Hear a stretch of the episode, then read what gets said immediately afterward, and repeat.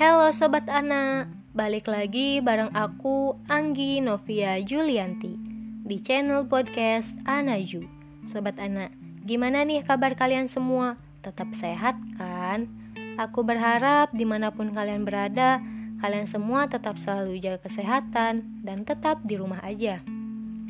Oh ya Sobat Ana, pada episode lalu aku membahas tentang aspek-aspek dalam administrasi perlu kalian ketahui, ternyata aspek-aspek dalam administrasi itu tidak hanya tentang administrasi, manajemen, dan kepemimpinan aja loh, melainkan masih banyak lagi. Nah, pada episode kali ini aku akan melanjutkan pembahasan tentang aspek-aspek dalam administrasi. Komunikasi dan koordinasi, efisiensi dan efektivitas serta kinerja dan produktivitas ternyata merupakan aspek-aspek dalam administrasi loh. Dari ketiga aspek-aspek tersebut, aku akan memaparkan ke kalian satu persatu, mulai dari komunikasi dan koordinasi.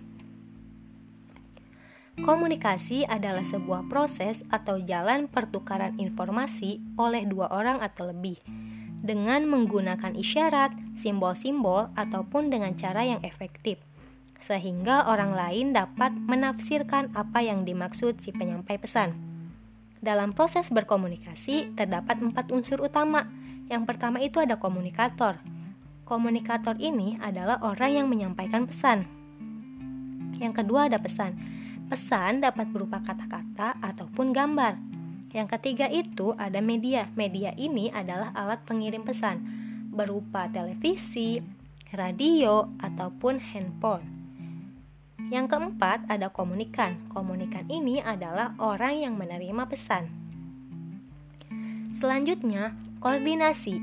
Koordinasi adalah suatu proses serangkaian kegiatan dalam rangka pengintegrasian dan penyelarasan tujuan dan rencana kerja yang telah ditetapkan pada semua unsur. Bidang fungsional dan departemen untuk menghasilkan suatu tindakan yang seragam dan harmonis secara efektif dan efisien. Koordinasi bertujuan menciptakan dan memelihara efektivitas organisasi setinggi mungkin. Koordinasi dapat bermanfaat untuk menghindari suatu pendapat atau perasaan bahwa suatu organisasi atau pejabat merupakan yang paling penting. Pembahasan selanjutnya yaitu tentang efisiensi dan efektivitas. Efisiensi adalah suatu proses kegiatan yang mencapai hasil sebesar mungkin dan dengan pengorbanan yang sekecil mungkin untuk mencapai tujuan tertentu. Sedangkan efektivitas adalah suatu keadaan yang menunjukkan tingkat keberhasilan atau pencapaian suatu tujuan yang diukur dengan kualitas, kuantitas, dan waktu sesuai dengan yang telah direncanakan sebelumnya. Contohnya, misalnya seperti ini: Ayu ingin pergi dari Jakarta ke Wonosobo. Nah, terdapat dua opsi. Yang pertama itu menggunakan bus menggunakan bus ini memakan waktu sekitar 12 jam dan biaya yang harus Ayu keluarkan sebesar 130.000 sampai dengan 170.000. Sedangkan opsi kedua yaitu menggunakan kereta api. Nah, jika Ayu pergi ke Wonosobo menggunakan kereta api itu sekitar memakan waktu 5 jam dan biaya yang harus dikeluarkan itu sebesar 67.000. Karena Ayu ingin liburan ke Wonosobonya ini secara efektif dan efisien, maka Ayu memilih opsi kedua yaitu menggunakan kereta api.